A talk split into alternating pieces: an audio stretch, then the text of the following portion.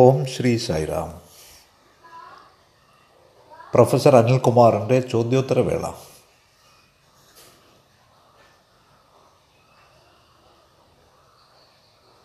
പ്രശാന്തി സന്ദേശത്തിലേക്ക് സ്വാഗതം. ചോദ്യം നമ്പർ 111.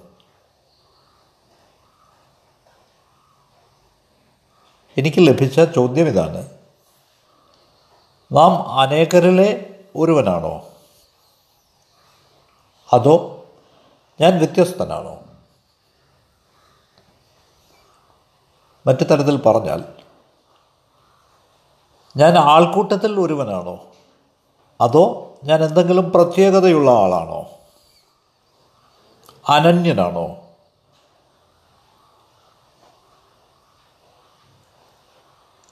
ഞാൻ ശരിയായിട്ടാണ് മനസ്സിലാക്കുന്നതെങ്കിൽ ഇതാണ് എനിക്ക് ലഭിച്ച ചോദ്യം.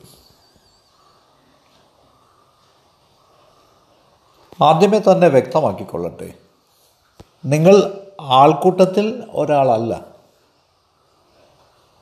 ദയവ് ചെയ്ത് ഇത് മനസ്സിലാക്കൂ.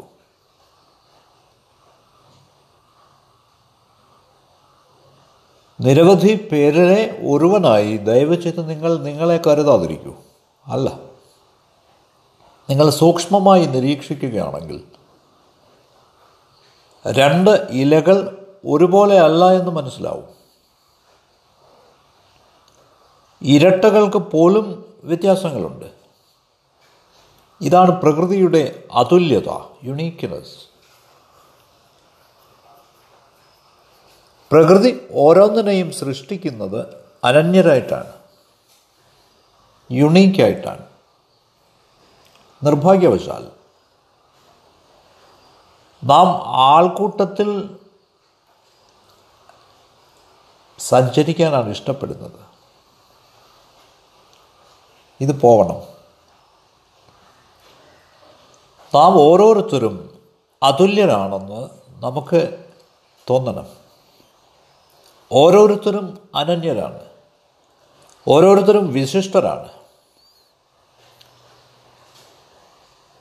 ഇക്കാര്യത്തിൽ സംശയമൊന്നുമില്ല. പക്ഷേ ഇത്തരത്തിൽ അനന്യരായിരിക്കുന്നതിൽ നാം ഭാഗ്യവാന്മാരാണെന്ന് നമുക്ക് തോന്നുന്നുണ്ടോ? അതൊരു വരമാണോ, അതോ അതൊരു ശാപമാണോ? ഇത് നമുക്ക് പ്രയോജനകരമാണോ?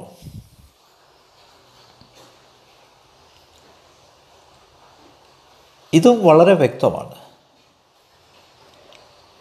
നാം സത്യസന്ധരായ ജീവികളായി ജീവിച്ചാൽ, ഞാൻ അർത്ഥമാക്കുന്നത്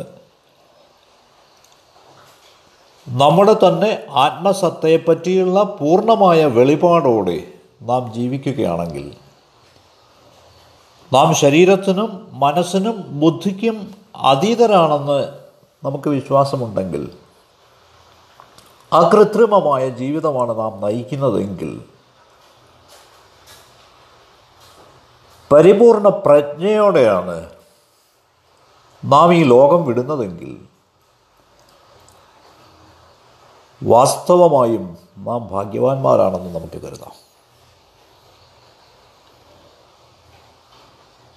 അതുകൊണ്ട് ഭാഗ്യമുള്ള ഒരു ജീവിതം എന്നത് അകൃത്രിമമാവണം, പ്രജ്ഞയെപ്പറ്റി പൂർണ്ണമായ അവബോധം ഉള്ളതാവണം, സത്തയെപ്പറ്റി അവബോധമുള്ളതാവണം. അപ്പോൾ ചോദ്യം ഇതാവും, അതെങ്ങനെയാണ് നമ്മെ സഹായിക്കുക?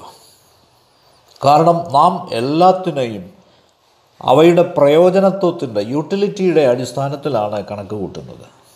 ശരി, പൂർണ്ണമായ അവബോധത്തോടെ അകൃത്രിമമായ ജീവിതം നയിക്കുന്നവർക്ക് ജീവിതം ശാശ്വതമാണ്, എറ്റേണലാണ്. മരണമെന്നതേ ഇല്ല അവർക്ക്. മരണം കേവലം സങ്കല്പമാണ്. ഒരിക്കൽ മരണഭയം ഇല്ലാതായാൽ ഈ വിശ്വത്തിൽ മറ്റെന്തുണ്ട് അതിനേക്കാൾ ഭാഗ്യമുള്ളതായി?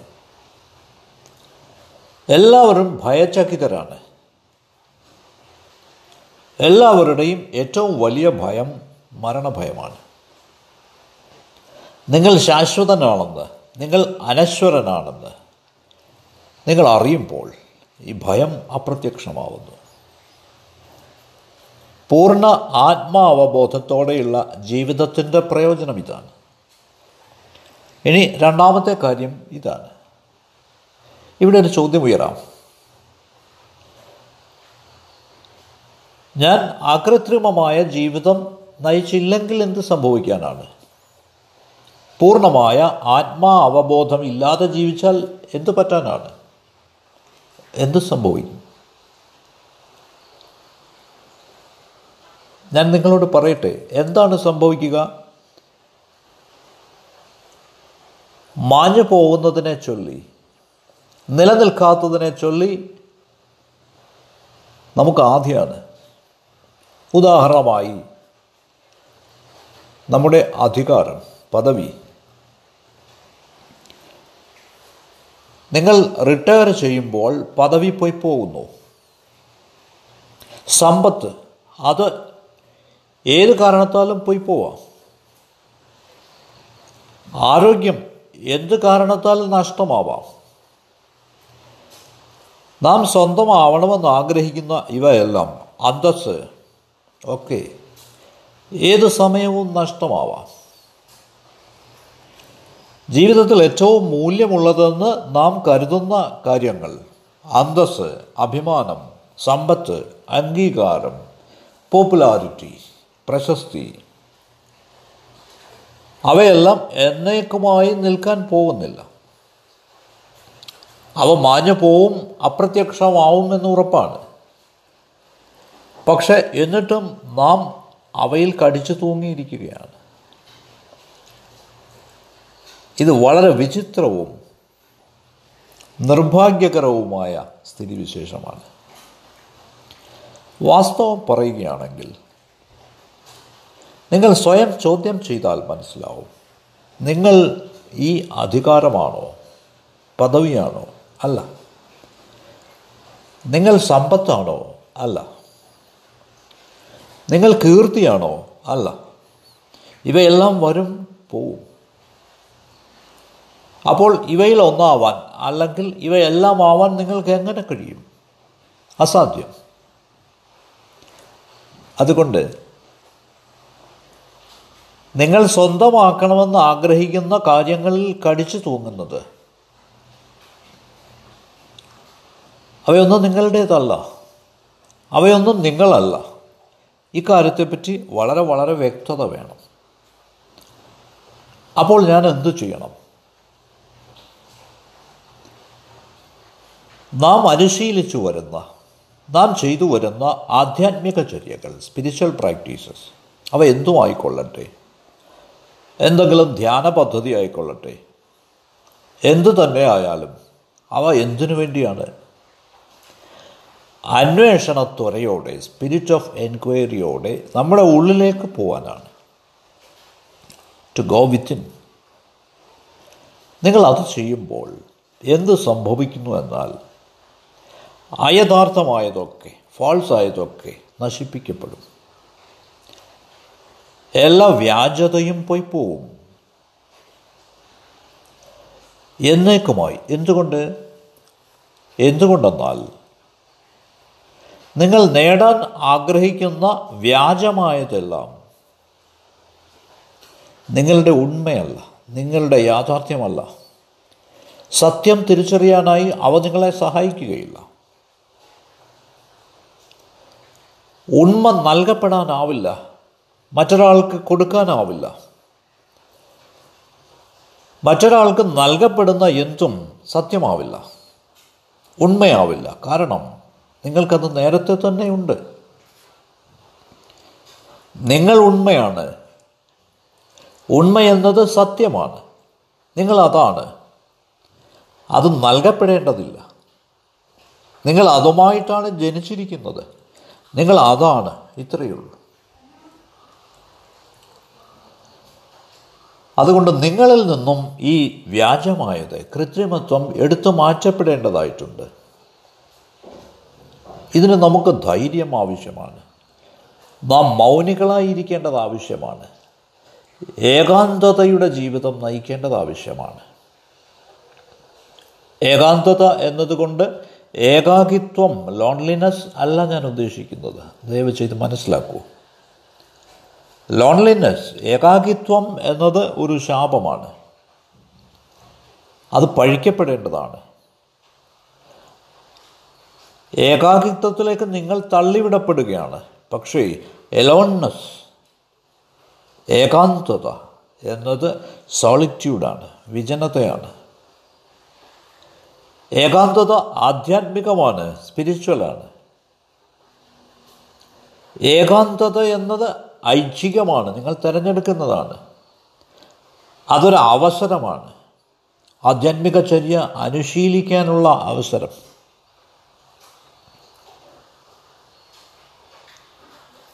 അതുകൊണ്ട് മൗനമായിരിക്കാനുള്ള ധൈര്യം നിങ്ങൾക്ക് കൈവരുമ്പോൾ, ഒരു ആന്തരശബ്ദം പോലുമില്ലാതെ, ഏതു തരത്തിലുമുള്ള ചിന്തകളില്ലാതെ,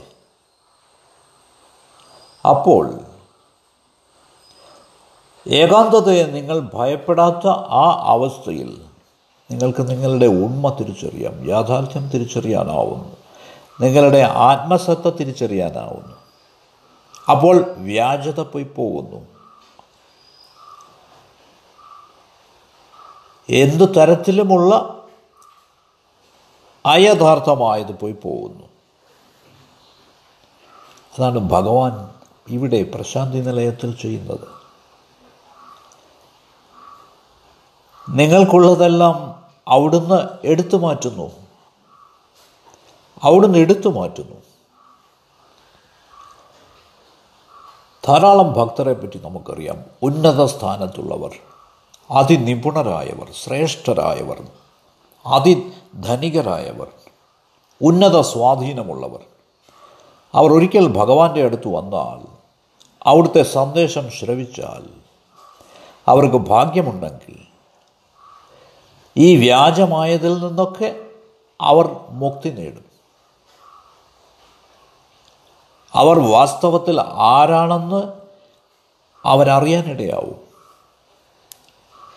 നമ്മുടെ ഡിവൈൻ മാസ്റ്റർ ഭഗവാൻ ശ്രീ സത്യസായി ബാബ ചെയ്യുന്ന ജോലി ഇതാണ്. അപ്പോൾ ഒരു ചോദ്യം ഉയർന്നേക്കാം, എന്തിനാണിത്, എന്തിന്, വാട്ട് ഫോർ, എന്തിന് ഞാൻ സത്യം തിരിച്ചറിയണം, ഞാൻ ആര് എന്നത് എന്തിന് ഞാൻ അറിയണം,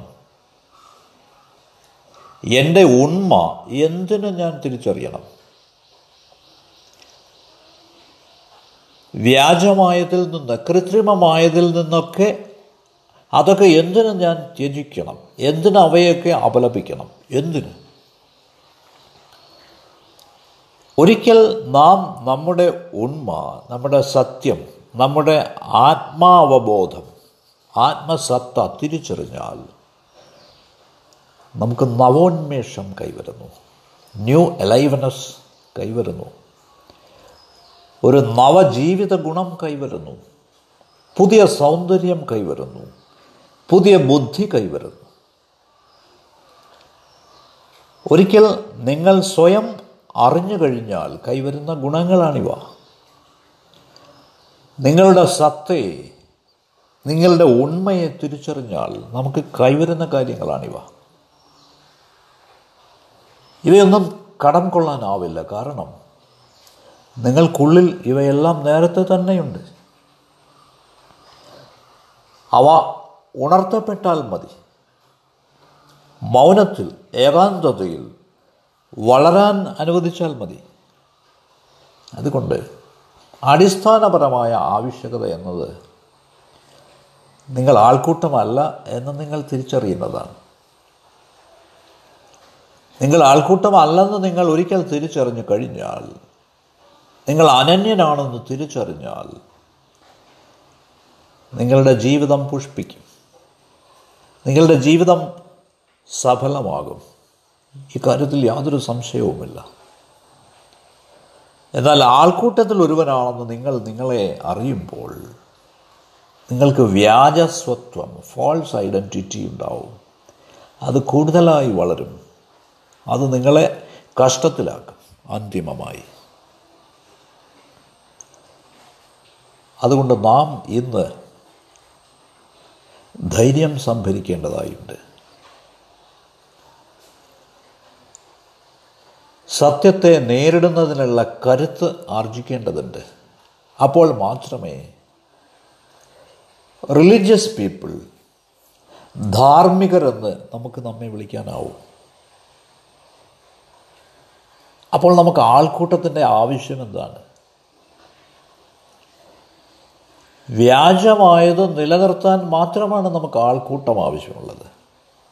നിങ്ങൾ വളരെ സ്വാധീനശക്തിയുള്ള ആളാണെന്ന് നിങ്ങൾ കരുതുന്നുവെങ്കിൽ നിങ്ങൾക്ക് ജനസഞ്ചയത്തെ കൂടെ വേണം, ആൾക്കൂട്ടം വേണം. നിങ്ങൾ വലിയ പദവിയുള്ള ആളാണെന്ന് നിങ്ങൾ കരുതുന്നുവെങ്കിൽ നിങ്ങൾക്ക് ആ ആൾക്കൂട്ടം വേണം.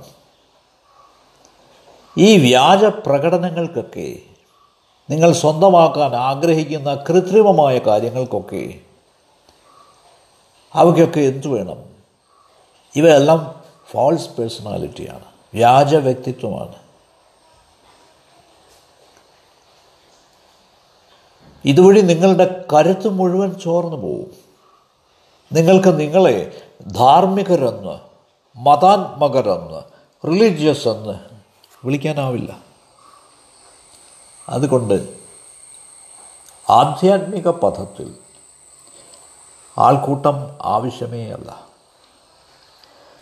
രാഷ്ട്രീയപരമായി അത് ആവശ്യമായേക്കാം, സാമൂഹ്യപരമായി അത് ആവശ്യമായേക്കാം, മറ്റ് ഉദ്ദേശ്യങ്ങൾക്ക് അവ വേണ്ടി വന്നേക്കാം. പക്ഷേ ആധ്യാത്മിക മാർഗം എന്നത് തികച്ചും ഏകാന്തമായ മാർഗമാണ്, ലോൺലി പാത്ത്. വാസ്തവത്തിൽ മാർഗരഹിതമായ ഭൂമികയാണത്, പാത്ത്ലെസ് ലാൻഡ്. വാസ്തവത്തിൽ പറഞ്ഞാൽ നിങ്ങൾ നേരത്തെ തന്നെ എന്താണോ അതിലേക്ക് നയിക്കുകയാണ് ചെയ്യുന്നത് ഈ വഴി. ഇത് മനസ്സിലാക്കേണ്ടത് വളരെ ആവശ്യമാണ്. പക്ഷേ ധ്യാനാത്മകരാവാൻ ഞാൻ എന്തു ചെയ്യണം? അതെ, നിങ്ങൾക്ക് ഏകാന്തരായിരിക്കാൻ കഴിയുന്നുവെങ്കിൽ, മൗനിയായിരിക്കാൻ കഴിയുന്നുവെങ്കിൽ നിങ്ങളുടെ ഉണ്മ നിങ്ങളിൽ ഉറയ്ക്കും, അത് താനെ ബലപ്പെടും. എന്താണ് ഈ അവസ്ഥ? ആ അവസ്ഥയെ ഞാൻ എന്താണ് വിളിക്കുക? ആ അവസ്ഥയെ മൗനത്തിൻ്റെ വിശ്രാന്തി, സൈലൻ്റ് റിലാക്സേഷൻ എന്ന് നമുക്ക് വിളിക്കാം. അതൊരു കർമ്മമല്ല. ധ്യാനമെന്നത് സുഹൃത്തുക്കളെ ഒരു പ്രവൃത്തിയേ അല്ല, ഒരു കർമ്മമല്ല. അതൊരു പ്രവൃത്തിയായി തരം താഴുമ്പോൾ സ്ഥലകാലങ്ങളിലേക്ക് അത് ഒതുങ്ങുന്നു. It is limited to time and space. പക്ഷേ ധ്യാനം എന്നത് കാലത്തിനും സ്ഥലത്തിനും അതീതമാണ്. അത് മൗനത്തിൽ വിടരുകയാണ്. അത് പൂർണ്ണ വിശ്രാന്തിയാണ്. പക്ഷേ എന്ത് സംഭവിക്കുന്നു എന്നാൽ, ഈ ഉണ്മയിലേക്ക് എത്താതെ നാം വ്യാജസ്വത്വവുമായി ജീവിക്കുന്നു, ഫാൾസ് ഐഡൻറ്റിറ്റി പകരം വെച്ചുകൊണ്ട് ജീവിക്കുന്നു. ഈ വ്യാജമായത് ഒരിക്കലും ഉണ്മയ്ക്ക് പകരമാവില്ല. നമ്മുടെ ജീവിതത്തിലെ ഇന്നത്തെ ദുരന്തം ഇതാണ്. നാം ഏകാന്തരാകുമ്പോൾ വ്യാജമായതൊക്കെ കൊഴിയുന്നു, കൃത്രിമമായതൊക്കെ നിങ്ങളെ വിട്ടകലുന്നു, നിങ്ങൾ ഒറ്റയ്ക്കായിരിക്കുമ്പോൾ. കാരണം ആൾക്കൂട്ടത്തിലായിരിക്കുമ്പോൾ നിങ്ങളുടെ ആനന്ദം ഒതുക്കപ്പെടുന്നു, അമർത്തപ്പെടുന്നു, ഉണ്മ പൂർണ്ണമായും അടിച്ചമർത്തപ്പെടുന്നു. പക്ഷേ നിങ്ങൾ ഏകാന്തരായിരിക്കുമ്പോൾ സ്വയം പുഷ്പിക്കാനും വിടരാനും നിങ്ങൾ അവസരമൊരുക്കുകയാണ്. യഥാർത്ഥ ആനന്ദം അതിലാണ്. ഇനി ചോദ്യം 112, വളരെ പെട്ടെന്ന് ഉള്ള ഒരു ചോദ്യമാണിത്.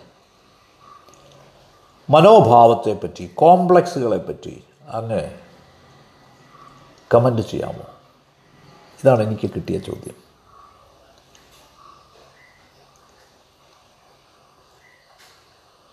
ശരി, നിങ്ങൾക്ക് ഒക്കെ അറിയാവുന്നതുപോലെ രണ്ട് തരത്തിലുള്ള കോംപ്ലക്സുകളുണ്ട്. ഒരു കോംപ്ലക്സ് എന്നത് സുപ്പീരിയോറിറ്റി കോംപ്ലക്സാണ്, ഉത്കർഷതാബോധം.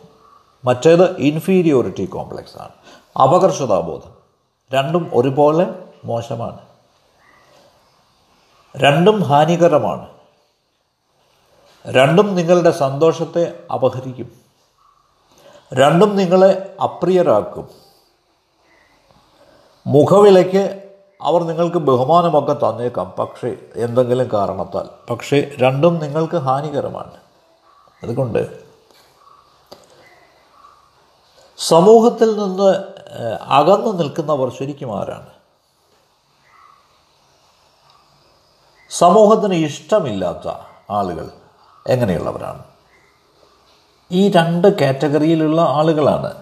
ഒരു കൂട്ടർ സുപ്പീരിയോറിറ്റി കോംപ്ലക്സ് ഉള്ളവർ, ഉത്കർഷതാബോധമുള്ളവർ. മറ്റേ കൂട്ടർ അപകർഷതാബോധമുള്ളവർ, ഇൻഫീരിയോറിറ്റി കോംപ്ലക്സ് ഉള്ളവർ. ഇത് വളരെ നിർഭാഗ്യകരമായ ഒന്നാണ്. ഒരുവൻ സ്വയം ആത്മാന്വേഷണം നടത്തേണ്ടതുണ്ട്. എന്താണ് ശരിക്കും ഈ കോംപ്ലക്സ് എന്നത്? ഇതേതെങ്കിലും ഒരു പ്രത്യേക ലിംഗത്തിന്, ജെൻഡറിന് മാത്രമാണ് എന്ന് കരുതരുത്. സ്ത്രീകൾക്ക് എല്ലാവർക്കും ഇൻഫീരിയോറിറ്റി കോംപ്ലക്സ് ഉണ്ട്, പുരുഷന്മാർക്ക് എല്ലാവർക്കും സുപ്പീരിയോറിറ്റി കോംപ്ലക്സ്, ഇങ്ങനെയില്ല. ഇത് തികച്ചും തെറ്റാണ്. ഈ കോംപ്ലക്സുകളുടെയൊക്കെ ഉത്ഭവം, സ്രോതസ് എന്നത് ഈഗോയാണ്. പുരുഷ ഈഗോയെന്നോ സ്ത്രീ ഈഗോയെന്നോ ഇല്ല, ഈഗോ എന്നത് ഈഗോ തന്നെയാണ്. അതുകൊണ്ട് എല്ലാവരോടും സൗഹൃദപരമാവാം, നമുക്ക് ഫ്രണ്ട്ലി ആവാം, എല്ലാവരോടും നന്ദിയുള്ളവരാവാം. ഒരാളും ശ്രേഷ്ഠരല്ല എന്ന് നമുക്ക് കരുതാം, ഒരാളും താഴെയുള്ളവരുമല്ല, താഴേക്കിടയിലുള്ളവരുമല്ല, എല്ലാവരും സമന്മാരാണ്, ഈക്വലാണ്. ഇങ്ങനെ മാത്രമേ നിങ്ങൾക്ക് ഈ കോംപ്ലക്സുകളിൽ നിന്ന് പുറത്തു കിടക്കാനാവൂ. സൈറാം, നമുക്ക് വീണ്ടും കാണാം.